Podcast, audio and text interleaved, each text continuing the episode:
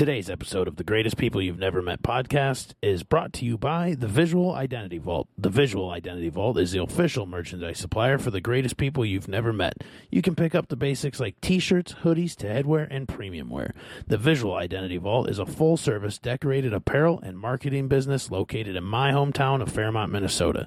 Shipping is included in all pricing, so we make it simple to order, pay, will produce, and ship. TVIV, a proud sponsor of the GPYNM pod.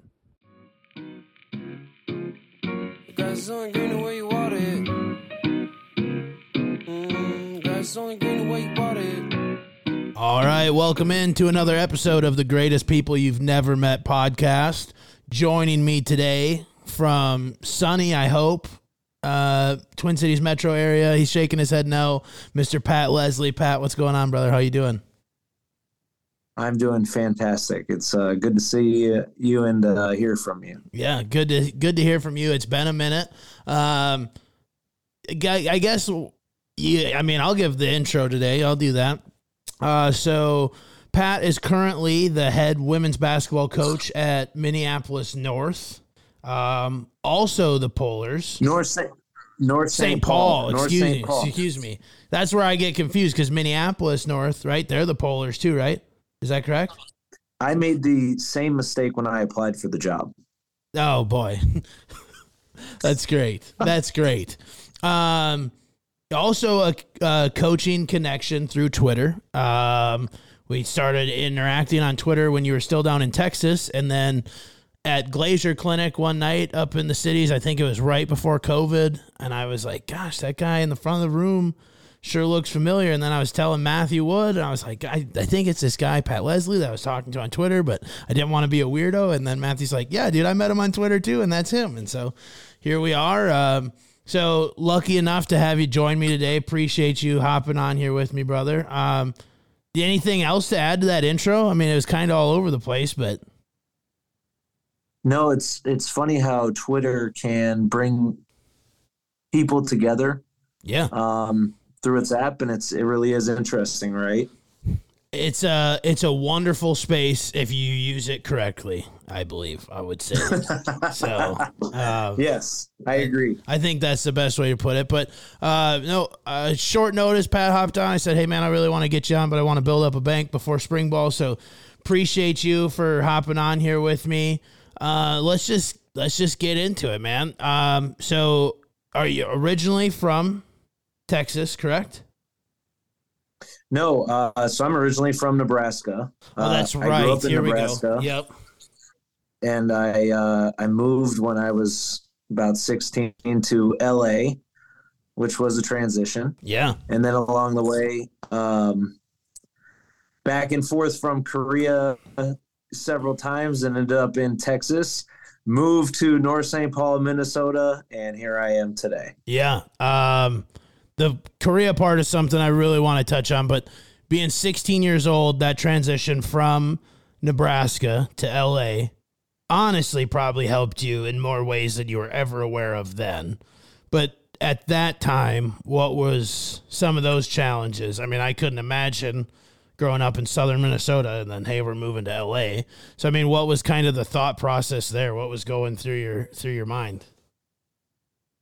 well, my uh, parents were divorced, and uh, ultimately I decided to move with my dad. And um, moving to LA was way rougher than I could have ever expected. Yeah. Um, you, you know, I had to meet new people, and joining a new high school your junior year, uh, it doesn't exactly go well. No. Um, but you know, uh, I went through those challenges, and it's funny when you say that because I feel like at one point I thought about moving back, and I'm really glad I didn't because it allowed me to build the grit that I have today to not give up on something when things got hard. For sure. Yeah, you're telling me that it wasn't like every high school based movie that we ever saw. You didn't come in and you were automatically like the cool kid or getting into fights in the big school. It wasn't like that? No, you know, they called me Nebraska Pat and they assumed I just grew up in cornfields and I was like, "That's not how it's like." Yeah. And they're like, "Well, you." you I remember I have a friend. Uh, he was like, "You're from Indiana, right?" I'm like, "No, it's Nebraska." He's like, "Indiana, Nebraska, same thing." I'm like, several states over. Yeah. They're not the same thing. a little different, but whatever you want to tell yourself. Uh, no, that's uh, it's funny because I mean I think you know you have an idea, and maybe you had an idea too of what it was going to be like, and then you got there, and it probably wasn't close to that. But do you think that experience made it easier on some of your moves along the way to just be able to you know pack up your life and move across the world or across the country? Absolutely. I, I think I've moved like 11 or 12 times in my life. And I've decided that definitely looking back, just that not giving up the first time and not quitting when things got hard was really good for me as a person. So it's definitely prepared me to live the life that I do today. Yeah, absolutely. And then that move to Korea, because I mean, it's something that we've kind of touched on, but I mean, I don't think you and I have really ever got deep into it. I know you did some basketball stuff over there, and that's probably the extent. So I guess let's just start at the beginning. Like, how does that how does that opportunity come up or come to fruition? Yeah, it's uh, it's funny because whenever Koreans ask me, uh, well, how is your Korean so good? And then the same story I've said five million times in Korean, but probably only like a couple hundred in English is uh, essentially I was coming back from my sister's wedding and I sat on a plane and the lady next to me said, You should go to Yonsei University in Korea and go study Korean. And I'm like, Why should I do that? And she's Mhm. like, It'll be a great experience for you. And I'm like, I get home, I look it up on the internet, and I apply for the school. I say, What the heck? And I apply for the school and I get in. Obviously, it was a Korean language institute, but I get in and uh, I ended up studying there. And along the way, I hopped on this club basketball team uh, that was full of all these ex D1 college players or national team players. And I was good enough at the time to play. And uh, that's really where my basketball part took off. And um, yeah, I went there to study Korean. Most people you'll meet that go to Korea, they'll they'll go there to learn or teach English. But very few will actually go to study. Yeah, no, that's extremely interesting. What I mean, good on you. Just like, yeah, I'll I'll check it out and apply, and and then you end up going and doing it. But I mean, what was that? Had to be the biggest of culture shocks. Yeah, uh, you know, I say that if I didn't go from Nebraska to LA, I don't think I would have been able to go from Nebraska to Korea. For sure. Um, Nebraska to LA was a culture shock, right? And then LA to Korea, I, I look at it like this: everything was so spaced out in Nebraska. Then you get to LA, and things are are more compact, and and houses are smaller. And then you get to Korea, and your bathroom is, in LA is now the size of your apartment. Yeah. Oof. That's insane to me. I think the biggest thing for me is obviously you knew no Korean when you went, right? Or very little. Maybe Right. you tried to get some, like bathroom. I don't No, know. No, I knew I knew t- how do I get here, and I had it written on a sheet of paper to get, get to my school. That's all I knew. Oh my gosh. I, I think the language barrier would be the absolute hardest thing in the world to me. I mean, how did you nav? I mean, I just look at my like own right now, my own perspective. Obviously, living in Phoenix, I've come across more Hispanics than I ever have in my life, and I thought there was a ton back home. But here, it's uh, very common for me to cross paths, especially in a workspace, of somebody who doesn't speak any English. Right? Thank God for Google Right. Translate. I'll be like, "Who buys your welding supplies?" Right? And then they're like, "Oh, David," you know, and they take me take me to David. But it's it's just one of those things. So I couldn't but everybody else around me speaks English, right? So you're on the opposite end of that. You're living like that, the guy that I talk to. So what was that like navigating that space for you? You know, we didn't have Google Translate back then, and in fact, we didn't. You could buy a electronic dictionary, but they were too expensive. They're like 270 bucks. So I was like, eh, I'm not spending money on that. Yeah. So you'd have to flip through your dictionary whenever you found a word and be like, okay, and go back. And you know what that forced you to do? Memorize it way faster. For So sure. you had to memorize it way faster, other otherwise you uh you forget. And then and then ultimately, um, you know, you go through these these moments where you just have to learn quickly. Otherwise, you can't survive. Right. And I think survival, your survival instincts, without you knowing, take over. You know, it's interesting. If you were to travel now to Korea and you'd go there, your English could carry you. Sure. Back when I first went, it was very rare. I I saw one foreigner in six months living in the neighborhood I did, and I remember we we we crossed paths. He was a French guy. I'm like, what? A foreign guy in this neighborhood? Like, uh, yeah. I was like, whoa, whoa, what are you doing here? Uh, so it it was very um, yeah, it was very rare, and I think your survival instincts take over, and I think it's shaped me who, into who I am today. For sure. No, that's a very interesting take on it, which I'm sure you're- you're 100% correct. Just nothing I've ever had to or really had the want to experience. And when you we were there when uh mid 2000s? Yeah, I first went in 2005. Yeah. So you yeah, I mean, yeah, it's crazy also to think in 18 years how much technology has changed too. I mean, from 2005 to today, it's kind of like, you know, when you think about it, 2005 doesn't seem so long ago. And then you think, you know, you talk about no Google Translate or anything. It's like, oh, that was a little bit ago. So, um, so how long until you were really finding your niche and like making your comfort in that completely new space? Um, I'd say probably five to six months. I felt comfortable enough to speak Korean good enough. I say I say when you learn a language, you want to build a box, Yeah. and you want your box to slowly expand so that you feel comfort in being able to talk with people. And I think by the time I got through six months, five six months, I was able to communicate in basic conversation, anything I needed, anything as long as we weren't talking about uh, thesis dissertations. you know, I think I could be able to have a conversation about anything. So I think that really allowed me to be comfortable. And again, whenever you go somewhere and you meet a bunch of new people, um, I think you just you grow as a person. No, for sure. I do also think you're much like myself, and I think obviously like Matthew has a little bit of the quality too, where you can meet new people and it doesn't ever seem weird. I mean, from the first time that we actually met in person, right on the golf course, it was like, oh, you know, we've known each other forever, and there was never a time where it was awkward. So I think that's something that you you definitely have that in you as well, which is a wonderful trait to have. I'm very fortunate to have that, but. I will You were crushing the ball the first time. You I know. crushing the ball. The first time person ever in my life that has been impressed with my golf game is Pat Leslie. And he, he saw me mm. hit a couple drives and he was like, "Holy shit!" And I, I mean, it, they were they were okay at best, but Pat was freaking out on the range, and I was like, "It's not good, man. It's not good." oh, that's great. I will great. say though, too your ability to speak Korean when I was at your house for the Super Bowl COVID, right? Yeah. Chiefs Bucks.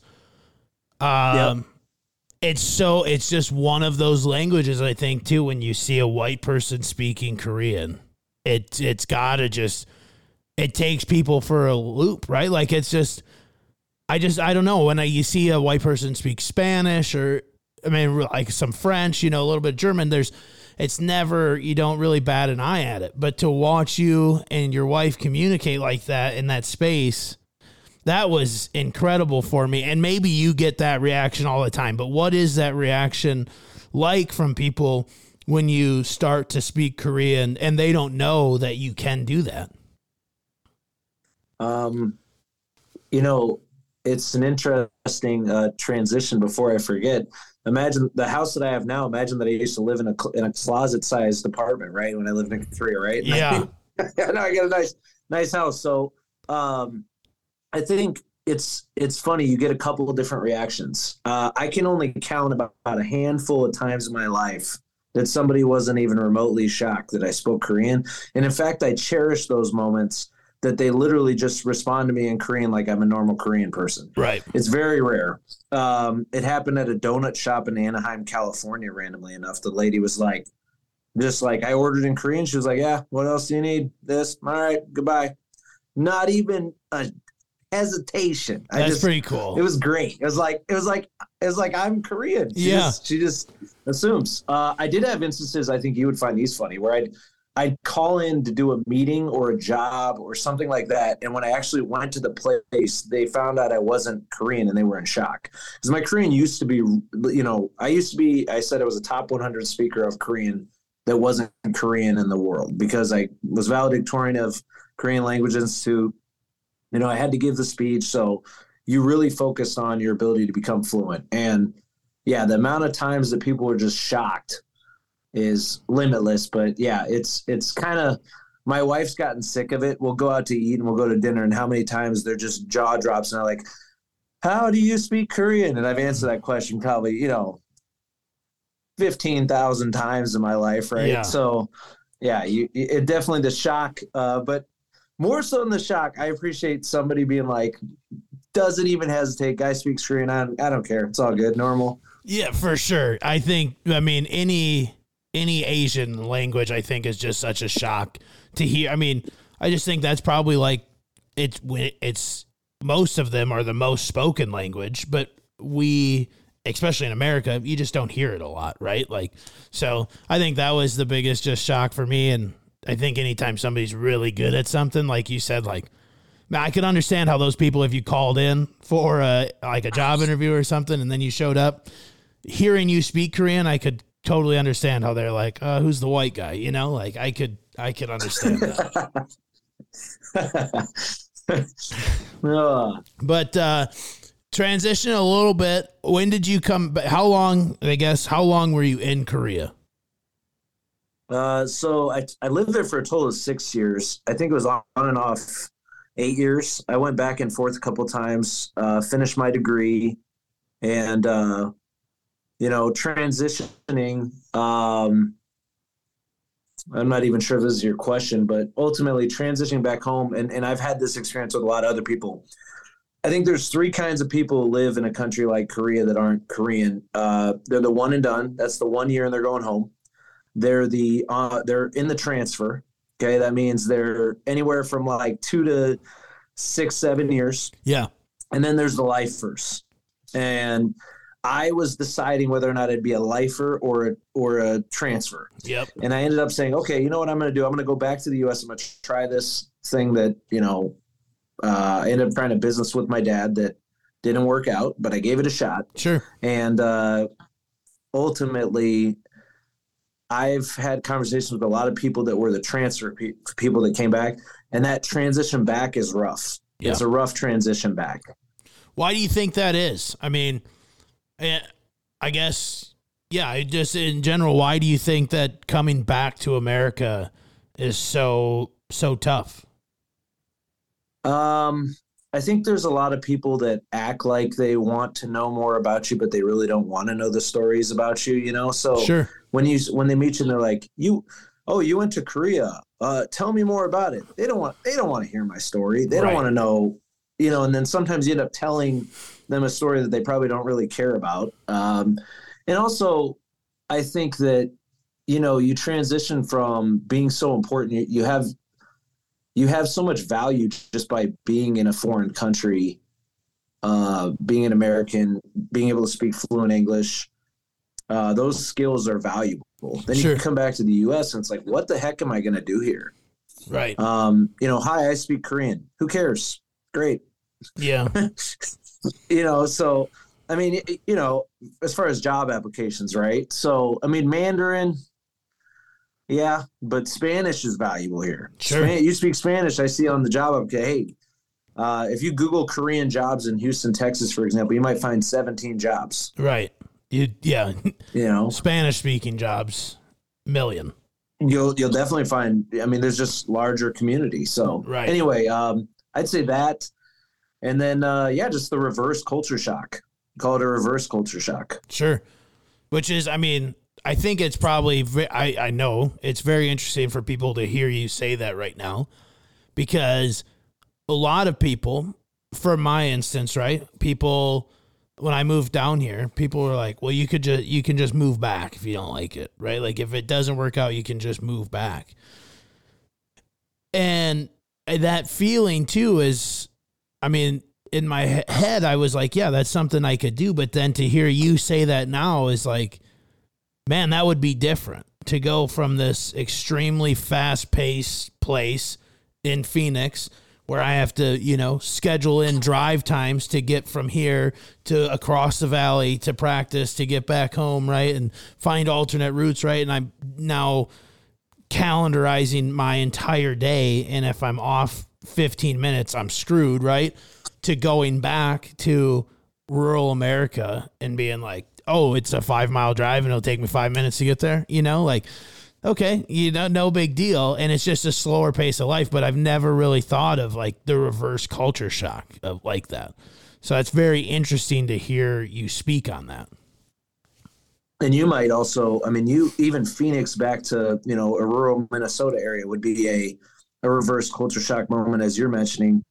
Seoul is so Seoul has the second most motorbikes per square mile in the world outside of Taipei. Sure. So you come, you know, you come back to Austin, Texas, and I remember rolling down my window, and the very first thing I did was like, "Do you smell that fresh air?" I mean, I remember that. I, I put my head out the window. was like, "Man, Yeah. smell that air! Yeah. Woo, that's clean." Yeah. And uh, just a lot of pollution. You know, it's a big city. Yeah, yeah. I mean, the fast pace of life. I was riding a subway every day. Uh, I had an hour and twenty minute commute but I could get it in 55 minutes if I memorized every single transfer time, Sure. you know? So, so like you're saying, then all of a sudden I start a car and I can drive somewhere. Mm-hmm. Yeah, it's interesting. I mean, how big is Seoul? What's the population? I don't think? Seoul's that, uh, somewhere a little over 20 million in the Seoul area, 20 million. I mean, that's massive, right? I mean, that's a ton of people. That's it's more than obviously anywhere here by a lot. Uh, I mean, what Yes. New York City's eight million roughly. Yeah. And I think maybe in the New York City area that you get, you add it in, you might get, you know, 13, 15 million. You might get 18 million depending on how far you go out, but not in such a tight area as Seoul. Right. Seoul's just, I mean, you talk about, I have a funny story uh, for my wife. She went to the dentist. And so my wife grew up in Changwon, which is, um, it's a city. So the lady says, I grew up in a small town in Wisconsin. And my wife says, Oh, I grew up in a small town too. And she says, Oh, how many people were in your small town? My small town had 800 people. And she goes, Oh, we had just over a million. And so my wife considers her town to be a small town, but, uh, Right. you know, Now that is that is humorous because my girlfriend and I have the same kind of dispute, and I just recorded with her earlier this week, so that'll come out. That's one thing we talk about because when I first met her, she's like, "Oh, I'm from this small town," and then we go back and it's like fifty thousand people, and they got Target and Chipotle. I'm like, "Well, this really isn't a small town. Y'all got a Texas Roadhouse, all right? Calm down." and so uh, that a bit that is also like I think when I've met people, been fortunate to meet people not from America and they see rural America, they're like, what are you doing with all this? You know, because in other countries, there's not really a countryside, it's cities, right? There, I mean, countries are small, like people don't really understand the on the geographical magnitude of how small most countries are compared to America. absolutely.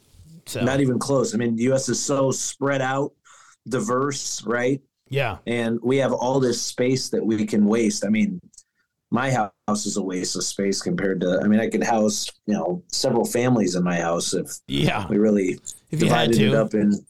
Yeah, and, and if I if I put this house in uh, Northeast Asia, I could definitely house a lot more people space wise, and nobody would hesitate. I went on an elevator the other day, and I, I thought about this. Uh, one of my girls got the Athena Award, and they were all, you know, everybody's taking the same elevator down to the parking lot. And I was like, as I'm going to the thing, there's like, there's plenty of space to still get on this elevator, but people are like, oh, we'll wait for the next one. Well, and you know, I I remember that's not going to happen uh, in a busy time in Seoul, Korea. They're going to shove that thing until the thing says full. Will not take any more people. Really? Like it just pack it on. Oh yeah. That's, oh yeah. That's oh, yeah. nuts. But, but I mean, you know, it's just something. I mean, I thought, I mean, Phoenix Metro is the fourth largest metro in America now. And here I thought I was big city living. And then you're telling me about Seoul, Korea. It's like, well, maybe not. Feel like I'm back home in rural America here. I have a scary elevator story. Is I was in uh, Pyongyang. It's called the uh, it's Yanggakdo Hotel, and it's in North Korea, and it is the scariest elevator you'll ever go on in your life. So every time somebody steps on the elevator, it bounces. Yeah.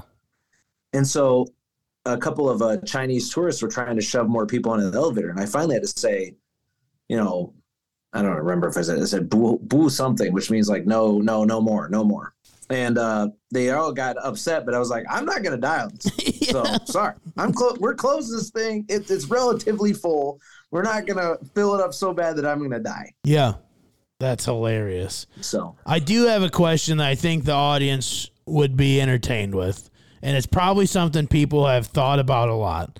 You come here, we have Chinese restaurants, we have Korean restaurants, we have all this stuff. Is there American food restaurants in Korea? In Seoul? they've recently started. They Okay. they have American, and you mean like American style Chinese food, or do you mean American restaurants? Like Amer- like burgers and fries and you know, they have Oh yeah. yeah. So now they're even expanding. So that they have Shake Shack now. They're Oh. getting a Five Guys in in South Korea. Um, they had McDonald's when I first went there. Uh, they only had like McDonald's and Burger King. Uh, and in fact, I remember traveling to Osaka, Japan, and they had a Wendy's, and I was so excited they had a Wendy's Yeah. because I I consider Wendy's to be a step above McDonald's and Burger King's By burger. far. By far. So I enjoyed that moment. Uh, but yes, yeah, they they they've really added. They uh, I remember the first taco I had there, and I was all excited. They had Taco Bell when it came out. They eventually opened a Taco Bell, so that was really good. when Yeah. they opened a Taco Bell. Yeah, I can. I mean, it's funny you. I mean, earlier you said like, like now more and more people from different, I guess, obviously countries, nations are moving to Seoul. Would you say that is more prevalent now? And if so, why do you think that is?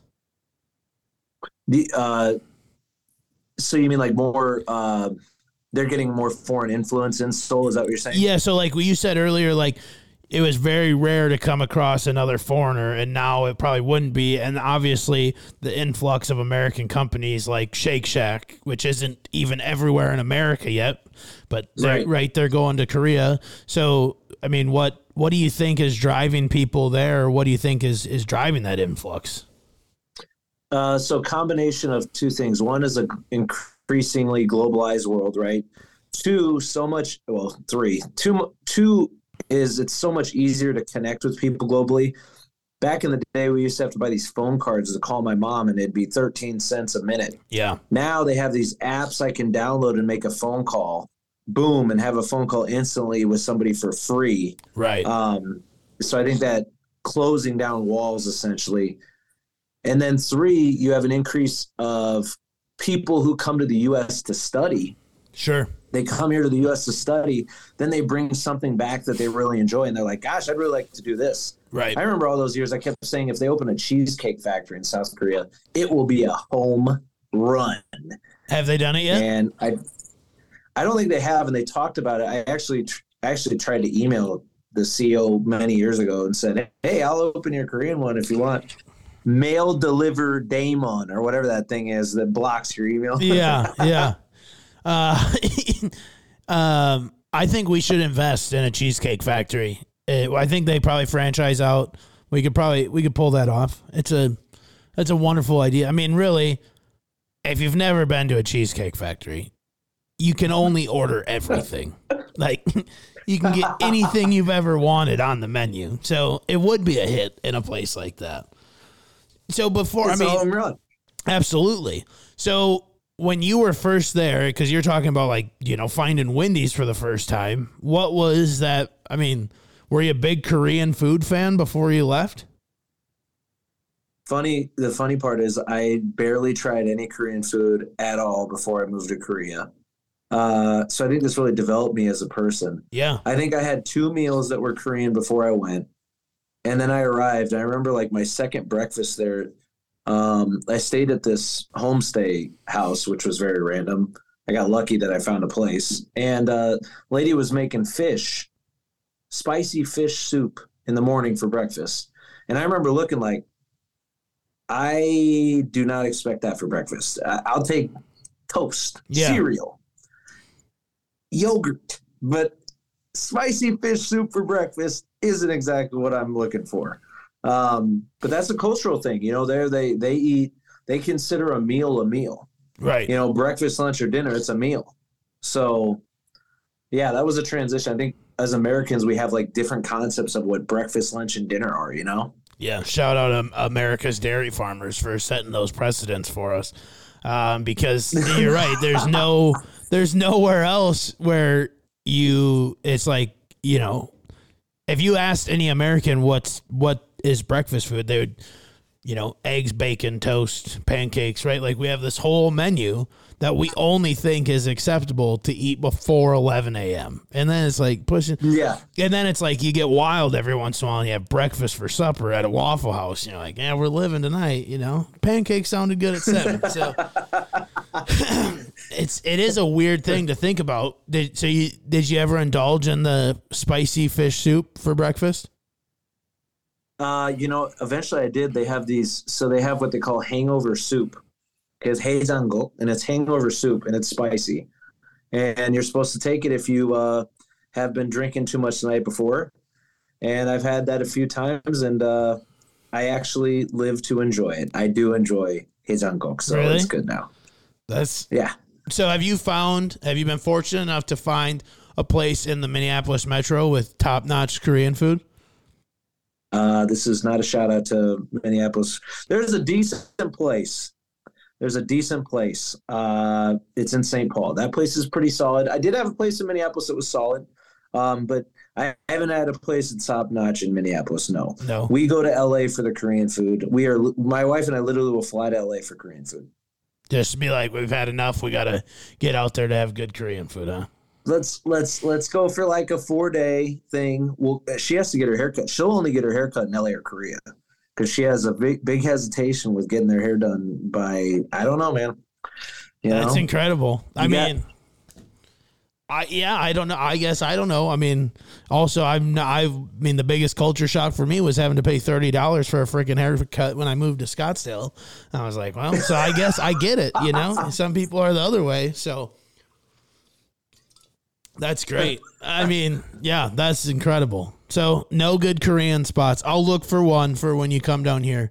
I'll, I mean, it probably won't be good, but I'll tell you, if I like it, it'll be good. I have expanded my palate since moving to Phoenix. It is a great food area. There is a ton of good food here from all over the world. So I am more than just barbecue now. You know, barbecue and pizza and you got in and out. So you got in and out. See, that's where we're, and you still love In and Out, don't you?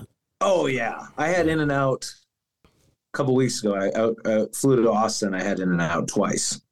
Yeah, it's not that good. I think it's like, um, it's like the Arby's rule, right? Like if you have Arby's once every six months, it'll be one of the best fast food sandwiches you ever have. I feel that way about In and Out, so I try to only have it when people are in town because that's what they want, right? Because it's a it's a delicacy to everybody from the Midwest where they're like, "Oh, In and Out, In and Out." It's like, oh, it's all right, it's okay. So that's funny, but That's I'll- a debate. That's yeah. a debate. yeah, it's it, it does not make any of my burger lists ever. So I used to love it, but now that I think I can have it all the time, I'm just like, nah, it's all right. So I agree with Shake Shack. I, that'd be up there for me. So that's cool. Good for Korea. Maybe when Korea gets in and out, that's when we know that it's Well, you would have. There's a funny story with that. One day they brought a hundred burgers, a hundred double doubles, and they did an expo in Seoul, and the line was like, I mean, you know, several kilometers long. They didn't couldn't even feed everybody, but they brought fries and double doubles. Special expo. I don't know how they did it, but they brought it and flew it in. They actually did it. really. And they- Yes. they, only brought I a hundred, I had to go to work that day. and they only brought a I had to go hundred. to work that day. I know, right? Why would you only bring a hundred? Like people are gonna like be fighting for those spots. Yeah, that seems odd. I mean, was it kind of a lottery system? It just seems like ah, we're bringing a hundred burgers. That's all we can do. I, mean, I I don't know what they thought. Like demand wouldn't be that high, dude. I I I was like, I remember when I saw some flyer for that, I was like, oh my gosh, can I go? And then it's like, I, I couldn't go because I had to go to work that day. And I was like, dang. Oh. And in oh. Korea, you can't take off work. It's very difficult to take off work. Is it really? Oh my gosh. You you you better be like, you better have a doctor's note and a everything to make that happen. That's incredible to me. I figure. I mean. I just didn't. I guess I didn't figure anything. I've never thought of it once in my life. What is it like to take off work in Korea? But it's surprising to me that it would be a difficult task. You know, it's not fairly difficult I in had America. pink eye. I I had like really bad pink eye. Like it was so bad. You know, like the eye cold where you can't see out of your eye. yeah, And I literally had eye cold. And my boss was like, "Just come in. We'll give you some light work. We'll keep it simple, but we need you here today." incredible. Wow, that's just unreal to me. But I mean, I guess it's that's why they're tough. I don't know. That's just nuts to me. Was there ever? I'm gonna move away from Korea here, but being in South. Korea, I have one more question. Being in South Korea, was there ever any angst or nerves about North Korea, or do they not really worry over there? Uh, there's very little worry at all. I will say. I will say the only time I was nervous was right after they had the. Uh, I think it was Yangpyeongdo, Yangpyeongdo, or Yangpyeongdo. Uh, they had a island that got bombed, and right after, the U.S. said they were going to do the military drills, and then Kim Jong Il died. Mm. So when Kim Jong Il died, and Kim Jong Un came to power, there was a little nervousness for a couple days if he was actually going to be able to transition to be the dictator or not Right. and he had to kill ended up having to kill some people and and there he is you know and so yeah we had an escape plan. I was going to go get a bat uh, and uh, i was going to grab some food and put it in a backpack and, and i was going to march south if i needed to because the very first thing people say well go to the u.s embassy. What do you think the very first thing that would get bombed is the u.s embassy? So i'm not going there. Right. No, that's uh, that's extremely a lot. I mean, that had to be kind of a wild thought process to even have to think about putting a plan, having a plan, right? But I mean, it's definitely something I remember a couple years ago. I mean, it was probably ten years ago now. There's a girl from my hometown. Uh, her and her now husband were living in Hawaii, and they got an alert for an incoming missile from North Korea on all their iPhones. So they just started calling their family. Like they got those alerts and they're like, well, where are you going to go? You know, you're on an island, literally. You're going to swim Yeah. back, you know? So they were living there and they got that alert. And I remember she said they called their fam- their families and just said, you know, we love you and we'll see what happens. So, yeah it might not work out well we'll see yeah, interesting. Um, so yeah, I guess transition a little bit to how we know each other and getting into that space. Um, what made you want to get into coaching? Um, so first of all, basketball coaching. I got into basketball coaching because I saw this kid in Austin. I came back, had no intention of coaching. Saw this kid doing the dumbest drills I could ever imagine. He was paying some trainer, and the trainer was promising he's going to give him all D1 scholarships. And I was watching. I'm like, this is this is dumb. These kids are paying so much money. So finally, I pulled one kid aside. I said, now, do you really want to be good at basketball? If you do, pay me 15 bucks and I'll teach you something for 30 minutes, then do that for a month and come back and see me. So I ended up doing that. Got a teaching gig. Uh, when I got a teaching gig, I taught at uh, Chavez High School, and there was a kid, Dominique Franklin, that asked if um, he talked about not having a scholarship for football. And I was like, you know, you're pretty good, man. You should have a scholarship for football. And he's like, I don't have one. I said, all right, I'm going to try and become a coach, and my goal is to get you a scholarship. And uh, we ended up getting Dominique a scholarship, and uh, you know that's kind of how I got into coaching football and and basketball. I tried to become a basketball coach. I won't get started on the negative parts, but uh, eventually the girls' basketball coach came to me and asked me to coach, and I said sure. Right. So that's how that worked out. Interesting. Where did uh, Dominique end up going? Texas Southern. He was a captain, and he graduated. Uh, I think he he he graduated in um, in December. Nice. Very cool. Ha- hats off. Cool when they see it, when you actually see the full thing, right? Absolutely. No, that's awesome. I love to hear that. Um, what was, I mean, how long were you coaching at Chavez before you moved up here? Uh, four years, and then I moved up here. Uh, so it's funny in Texas, it's all about coaching. So you get your gig through coaching, right? So I came up to the clinic to go. My wife gets a job offer. Once she gets a job offer, I say, you know, there's a glazier clinic. I should fly up and, and just go promote myself and see if I can get a job teaching. Yeah. So I remember I got up there and I went to the clinic and everybody looked at me like, good luck, social studies and football gig. And I was like, sure, why not? I'm a coach. And Yeah. then, uh, you know, it ended up being that I got a couple football offers through that clinic, but no teaching offers. So I ended up, you know, following through that whole process of getting licensed and all that. Got a job at North St. Paul as a teacher. They encouraged me to apply for a coaching gig there, and I became the girls' coach.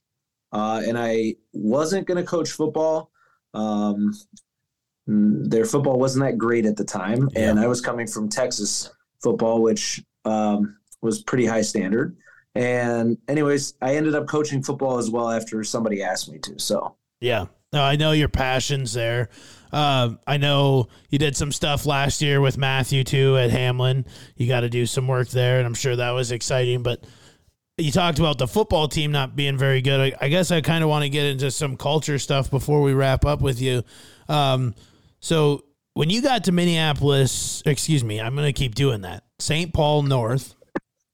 When you got to St. Paul North, the women's basketball team wasn't very hot either, were they? no, we were they were 0 and 26 when I took over, and I did not know that. I just heard they needed some work, quote unquote. That's a little bit of work. Mm, It's a lot of bit of work. Coming in day one, what was what was that day one practice like? Like what did you try to establish? Because I think this is where a lot of people fail when you go into any kind of negative situation or situations where there hasn't been success. I think that there is a clear cut track to get there, but it, it's not an overnight thing. And I think the people that try to make it an overnight thing and say, okay, you did this, we're going to do the exact opposite now. I think that's where a lot of people fail. And it's clear to see from your success that you're not doing that. So, what was that day one like to start building those relationships? Um, you know, I think I started with uh, they practiced without the ball for a minute, and I had them all practice doing everything without a ball, and they're all kind of looking at me like, "What are we doing?" And I'm like, ninety percent of the people on the court don't have the ball in their hand, so you got to play without the ball. And then we started to build up to just some drills and stuff, and by the end, I told them, "Okay, I'm going to play me versus all of you." And if you guys can beat me, I'll be in shock. And it happened to be during the era of COVID, so I had a mask on. So about- four or five times down the court, I was exhausted and uh, but I think it started with fun, right? And I told them we looked up. You had all these teams on the board, and I said, "Hey guys, you probably haven't beaten these teams, but I promise we can beat them all. But it's going to take a little bit. It's not going to happen right now. But Yeah. if you guys want to do that, let's try and do that and have fun while we're doing it. And uh, and I built my culture around contagious enthusiasm. I used to punt the ball in the air, but I could break a um, I could break a, a, a light bulb, so I didn't want to do that anymore. I'd grab the ball and just punt it in the air when they did something really good. Uh, so yeah, just be like super excited whenever they did anything good, and then just keep that going. Yeah, I love it. I, was there a little bit of blowback or some, not necessarily backlash, maybe even, but like some resistance to to you coming in and and doing what you're doing when you got there? Yeah, I think uh, initially they were all very skeptical um, because they were like, you know, who's this guy? What's he going to show us that we don't know, right? Right. And um, I think they initially were very skeptical, and I think there was a lot of moments where I had to tell them, um, you know, they had to learn how to trust me, and that took a while. It did take a little bit of time, um, but ultimately that's why you got to build the relationships right you got to build those relationships to get them to ultimately believe in your vision and i think by year two they really started to believe once they saw they were winning Yeah. year one, how many games you win, Liz? Two, two and twelve, COVID year, baby. Yeah, that's. I mean, But we beat we beat Tartan for the first time in like six or seven years. And the year before, we lost by fifty to them. That's incredible. So then the year after COVID, I just want to talk about this trajectory you're on because I know that it's it's getting better and better, and you guys are doing some incredible things. You and you gals, your gals. But so then year two, how how was it?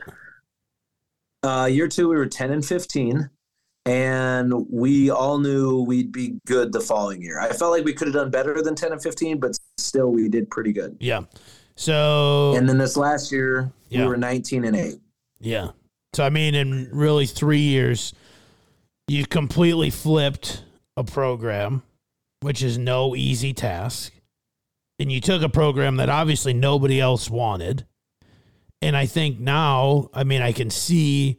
You obviously you talked about uh, Gal winning the Athena Award, right? Which I think is a big Yes. deal. That's what it's part of Randy Shaver's stuff, right? Yes, Randy Shaver was there. Yeah.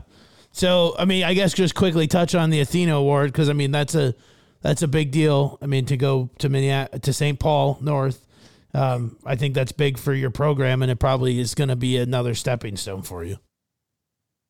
Well, usually, so we hadn't had a Athena Award player who was like their primary sport was basketball for I guess a long time. I don't, it's been you know over 10, 12 years. Um, and Maggie, uh, who was our guard, I mean, the story of Maggie is just awesome, right? Like I go back in the film and I look, she was you know averaging five points a game, and by this year she had a couple games where she had twenty six something points, and she's you know helping us win games and uh, get some votes for conference player of the year. And so she ended up doing so well for herself that she got this college scholarship. And um, yeah, I think just going to that Athena Award and seeing all those elite athletes and how many accolades they have is impressive. I mean, those kids have done some amazing stuff, you know? Absolutely. Uh, just a room full of proud people, proud parents, and successful people. yeah. Nothing better. And then Nothing Patrick better. Leslie randomly in there, you know? One of the top notch right there. You and Randy Shaver probably cutting it up in the back. That's great. Um, so I guess like you know, you said you know, unrivaled enthusiasm. Maybe that's not exactly what you said. I think that's Jim Harbaugh's tagline. There is unrivaled enthusiasm. But what I mean, have you felt that contagious enthusiasm grow throughout your program? Yes, absolutely. Um, you talk about the first uh, the first fall league that we did. Uh, I was on this. I'm not allowed to coach, so I was in the stands, and I remember they you just see like a couple of people clapping, and I would stand up and I would continuously clap intentionally as loud as I could and scream, "Great job, great job!" and, and try to get the kids to do it. And uh, you know, later in the year was it was more enthusiasm and then these past couple years you know you could see players on my team jumping up and down when somebody did something great and uh, sprinting to help a teammate up and and that took years to do but getting people to believe in the power of contagious enthusiasm is awesome it's funny i i had my former linebacker give a pregame speech to the girls before we beat hill murray for the first time in a long time at hill murray and uh, when we did that, I had Alex call and, and do a Zoom. And I said, "What what's one word you remember from me coaching it?" And he just goes, "Contagious enthusiasm." I'm like, that's awesome. You still remember it, You Yeah. know, so that that's that's what you want. You know, you want your culture to stay and and impact humans, right? For sure. That's the biggest part of culture.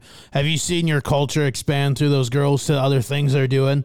Like, I mean, academically, you know, you know, obviously athletically, but like even maybe in other sports, uh, maybe their involvement just in different things in, in school. Cause I think when you're at the level, at the high school level, it, it takes a lot to be able to do it, right? I mean, just in general, to have the patience and want to be there for the right reasons, it takes a lot. But to see and actually transform people and a program, I'm just curious have you seen that transformation in other aspects of their lives? Absolutely. Um, I'd say just even confidence wise, we had a couple players at the banquet. I said, uh, uh, I've been impressed with you on the court, but even more so. So I write thank you cards to every player several times throughout the year. And eventually one player got it like, Hey, how long does it take you to write these thank you cards? I'm like, six hours. She's like, Wow, you spend six hours on writing thank you cards for us? I'm like, Yeah. And I think that hit, you know, and, and, then that maturity and gratitude started to show. So that mm-hmm. impact on the kid, they started to be more grateful. Um, and then, as you mentioned, uh, students joining more sports. I've had some girls join track that would have never played track. Uh, they were just gonna, you know, only play basketball, and they're like, you know what, I'll play that too. Uh, I want to make an impact. And I think the kids, confidence wise, too, right? Having the school be at their game, winning their first playoff game in 12 years. Right. And just having that success and that feeling of success, I think it's going to go a long way in their lives. For sure. Um, has has your impact on that program been received and maybe reciprocated in other areas of the athletic department? Um, you know, I've been sitting on these uh, panels of when they interview somebody now. Mm-hmm. They've invited me to sit on those. So I think they think so highly of me, which I'm grateful for, is that they think highly enough of me to uh, judge or, or give an opinion on a potential interview for a coach, which I'm really grateful for. Right. So absolutely. Um, I think that's really cool. Um, and then, yeah, I think, I think just in football, we were able to, you know, football, they were, I didn't know they hadn't won a game in four years. And I joined as a defensive coach and we, we won a game. The kids all started crying after we won a game. Like, we won a game. and, uh, you know, uh, so yeah, I think I think definitely you can make an impact in the in the building, man. Like, and I'm a teacher, right? So I can make an impact in the building every day, right? Which is awesome. Yeah, no, it is. I mean, that's the tough. I've always been obviously off-campus coach, but I will say that I was fortunate enough to hire the right people around our football program before I left that you could start to see the changes made. And one of my best friends I brought on now, he's the baseball coach. And then another guy I brought on, he's the football coach now, right? And so it's like we're slowly doing these things to make it a, a better place for everybody, not just the football team. And it took a long time for people at a small school to realize we're all in on we need the school, we need everybody, right? Like but once they did, then now it's, you know, they're doing great things. And I'm super happy to keep up on them and see that they're still trending upwards. But I think at the district level where you were at, for you to come in, and you can probably, you can deny it, that's fine. But to see the impact that just Pat Leslie coming in has done for the St. Paul North District is is pretty incredible. And you probably don't give get the thanks that you deserve, but I'm going to give it to you and big props to you because anybody that's followed Minnesota sports knows that that's not a easy place to be successful. And and you're doing it and you're helping other other teams as well. So hats off to you leslie. Hey i uh i well i appreciate that but i tell i tell everybody it's the kids and it's the coaches that i've been fortunate enough to work with or work under that that and the administration and the you know the custodians yeah. that are out there every night sweeping the floor and you, you greet them and it's funny when you see the custodians they're like hey coach i saw the game. Good win. And you're like hey let's go man. Yeah. so that contagious enthusiasm in the building is a critical thing. It's the best man. It's the best. And you've since my my time knowing you there's only been one level to pat leslie and it's and it's here at 100 and i absolutely love it and don't ever change man. Uh it's it it's just great to see you doing good stuff, and I know that there's more stuff ahead for you. So I'm excited to keep following your journey, man. I'm I'm curious to see where my journey lands. I've I've moved 11 times in my life. Where does my journey end in this world? I don't know, but I'm excited to see where it all takes me, man. I mean, you've had a you've had an impact on people worldwide, and not a lot of people can say that. So, I mean, keep doing what you're doing. There's no no doubt whatever you're doing is is a recipe to success and impacting lives and I know that that's what's most important to you. So I'm super I'm super grateful, man, and I enjoyed our our conversations on uh, football and also our conversations on your elite golf driving. Yeah, thank you. And let's never forget that we played best ball when we played, and there were a couple that I came out of nowhere. Yeah, though And that's true. I actually had a couple balls that we played best ball, and my ball was best a few times, and I was in shock. No, it was. It was a great day. I'd love to. I'd love to get back and do that again, just us three, because that was an absolute blast. Do, do you own your own clubs yet? No, I, I borrowed them all from Matthew. Yeah, time- I made. I think it was my first time playing in like what was it like seven years or something. Something, that's what you're remember. It was- saying, but I think it- it was it was a while. It's time for you to get your own for sure. I will say you guys got me into golf a little bit, dude. The weather is nice in the summer here to play golf. It's a Yeah. nice it's a nice time of year to go golfing. I get why people do it. Yeah, is you gotta you gotta milk every ounce out of your 90 days of beautiful that you can in Minnesota. It's 40 degrees in uh, late April here. 40 degrees, so yes. Yeah. I mean, I remember a couple years ago when I moved down here, it was about this same time, and you guys got like 15 inches of snow, and I was sending videos to everybody of me drinking beer in the pool. So I don't feel bad about it, but here you go. Hats off to you. Yeah, the, you you know, I see people with a pool here, and I wonder how. What do you get? Like two and a half months out of it, maybe. Oh, if that. If that. Yeah, pools in Minnesota just doesn't make a whole lot of sense. Just go to the lake. I don't know. That's how I've always felt. It's great. Yeah, just go sit in the lake, and I mean, the maintenance on your pool must be so high for you know what, sixty five days you can actually get in there. You better take advantage of that. Oh, you got to, yeah, if you're not in for all of those days, you waste money by far. Absolutely, By you far. probably get a gym membership for those two months, and you'd be better off Oh, for sure. than the other one. For sure. Absolutely. Absolutely. Well, Leslie, I appreciate you, brother. I don't want to take up too much of your time. Um, thank you so much for jumping on here with me. It means a ton. I'm glad we could connect again and uh, be sure to reach out soon and we'll we'll keep we'll keep in touch here. Super grateful, man. Thank you for uh, interviewing me. Thank you, and I look forward to hearing it. Yeah. You're awesome, dude. Keep kicking it. Appreciate you, brother. Thank you so much to everybody listening at home. Please like, comment, share, subscribe, unsubscribe, subscribe again, rate five stars. Be good, everybody.